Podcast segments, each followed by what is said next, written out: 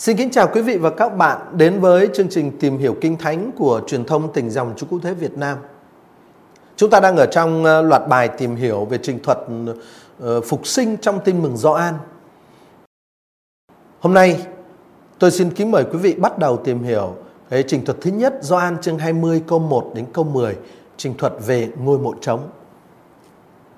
Trong bài tìm hiểu hôm nay, tôi sẽ giới thiệu với quý vị một chút về nội dung chính của trình thuật này, về bố cục và chúng ta sẽ phân tích câu đầu tiên của trình thuật.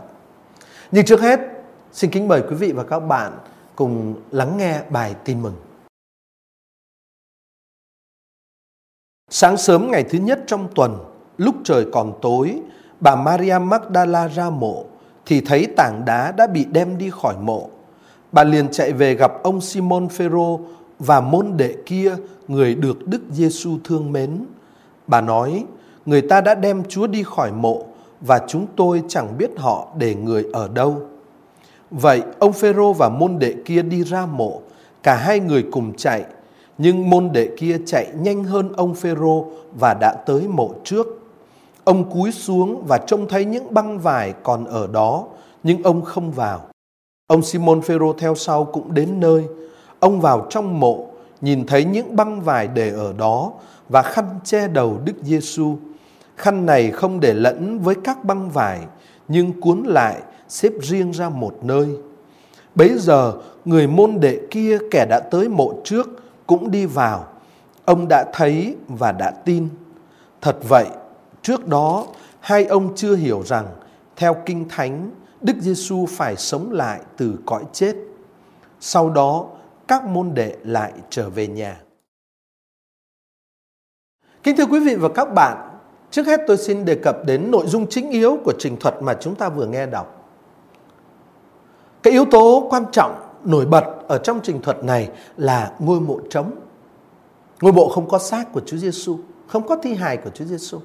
Thế ngôi mộ trống này chứng tỏ rằng Đức Giêsu không bị cầm tù ở trong cõi chết nữa.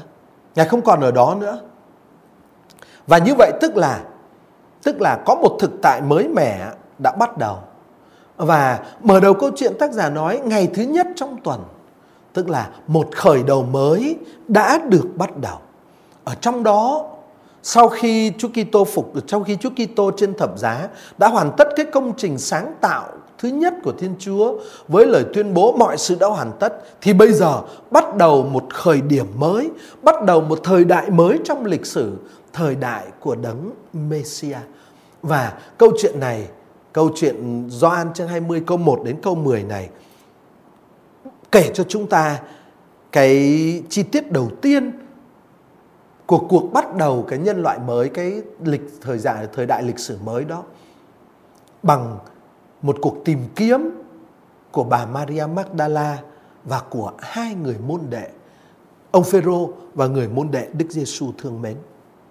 Cộng đoàn hội thánh được đại diện bởi bà Maria Magdala và bởi hai người môn đệ là ông Phêrô và người môn đệ Đức Giêsu thương mến không hề chờ đợi cái sự kiện và mầu nhiệm phục sinh.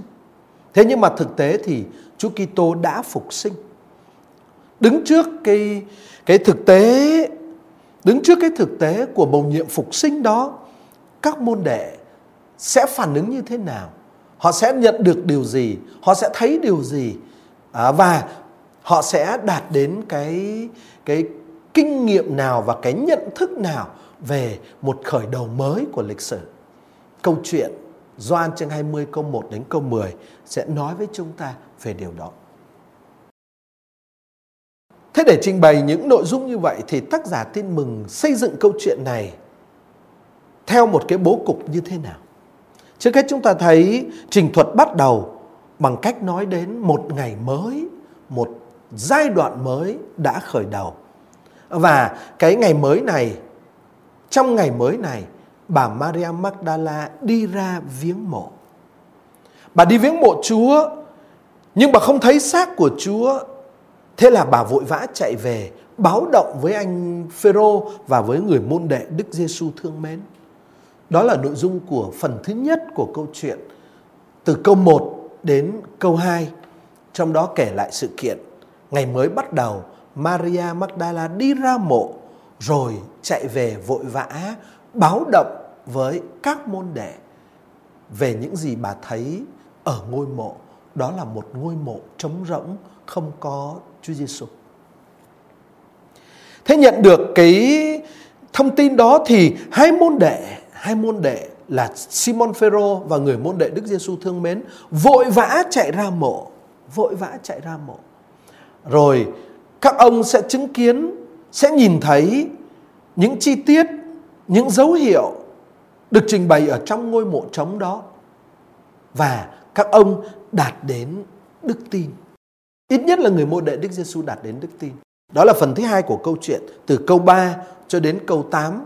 Hai môn đệ chạy ra mộ và chứng kiến những dấu hiệu của một thực tại mới mẻ. Cuối cùng, trình thuật kết thúc với câu 9 và câu 10 nói với chúng ta về lý do các môn đệ này còn chưa đạt đến đức tin và nhất là họ lại trở về với cuộc sống cũ của họ. Tại sao lại như vậy? Đó chính là cái nội dung chính yếu và cái bố cục của trình thuật mà chúng ta đang bắt đầu tìm hiểu do An chương 20 câu 1 cho đến câu 10.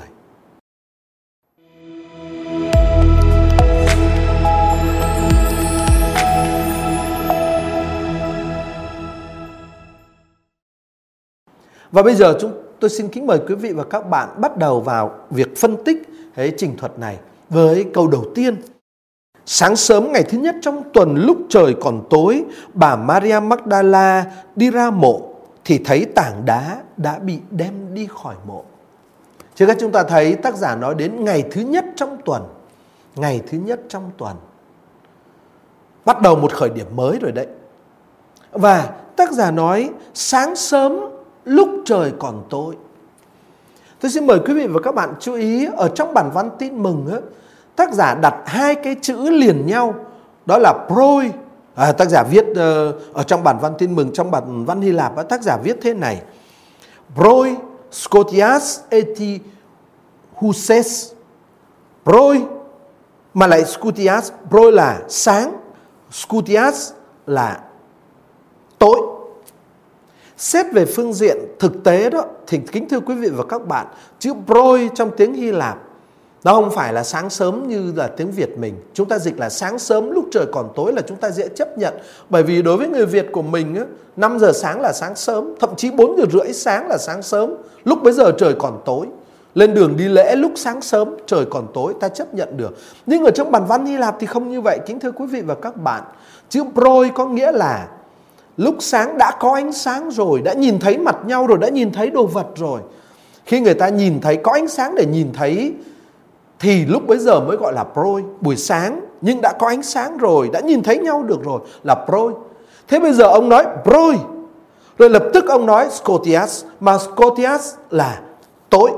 Thế là hai cái hạn từ sáng tối được đặt liền nhau. Phải nói là xét về phương diện lịch sử chúng ta không thể nào lý giải được tại sao đã proi mà lại còn scotias. Chả lẽ tác giả tin mừng Gioan không biết ý nghĩa của những hạn từ đó? Chắc chắn ông biết. Vậy tại sao ông lại đặt hai hạn từ đó liền với nhau như vậy? Sẽ là mâu thuẫn, sẽ là không chấp nhận được.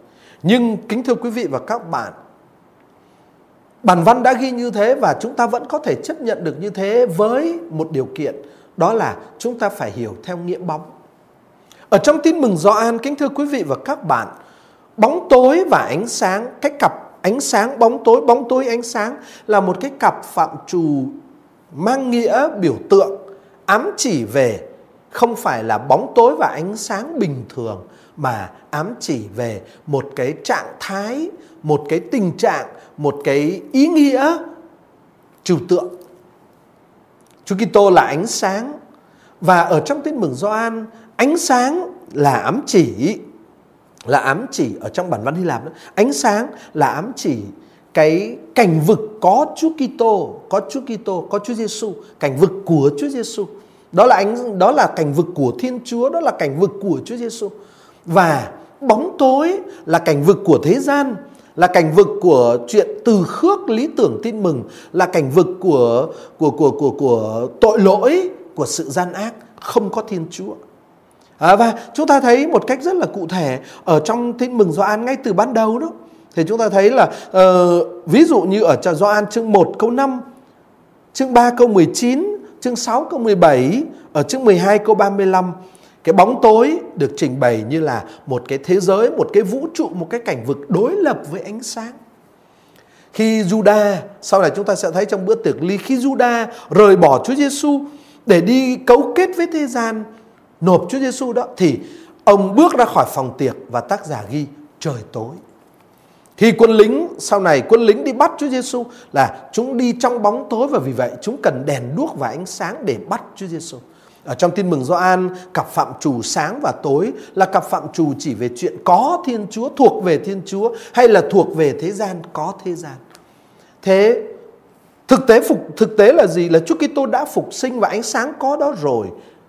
Nhưng mà bà Maria Magdala vẫn đang còn đi trong bóng tối, vẫn đang còn đi trong bóng tối của sự chết, bóng tối của cái chuyện bạo lực đã chiến thắng trên Chúa Giêsu khi gây ra cái chết của Ngài trên thập giá. Bà vẫn đi ở trong một sự hiểu lầm và bóng tối ở đây vì vậy phải hiểu là bóng tối tâm linh. Thực tế là có ánh sáng rồi proi nhưng mà ở trong tâm trí của bà Maria Magdala, ở trong tâm hồn của bà Maria Magdala, bà chưa gặp được đấng phục sinh, chưa có ánh sáng phục sinh nên bà vẫn đi trong bóng tối. Và đấy chính là lý do tác giả đặt proi với Scotias liền nhau. Sáng trời hãy còn tối.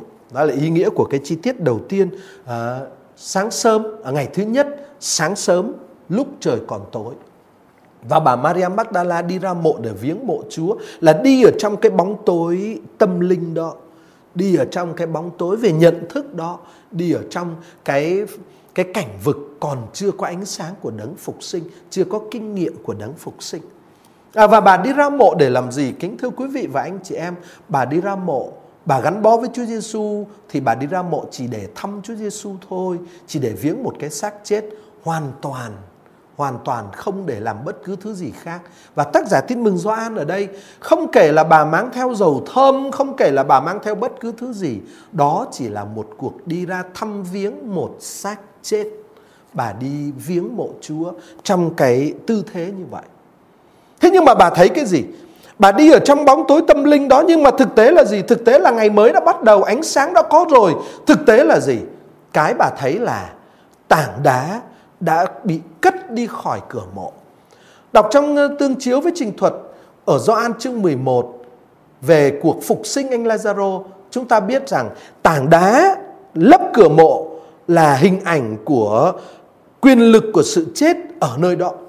Tảng đá đó là tảng đá lấp cửa mộ là dấu ấn của sự chiến thắng của sự chết ở đó.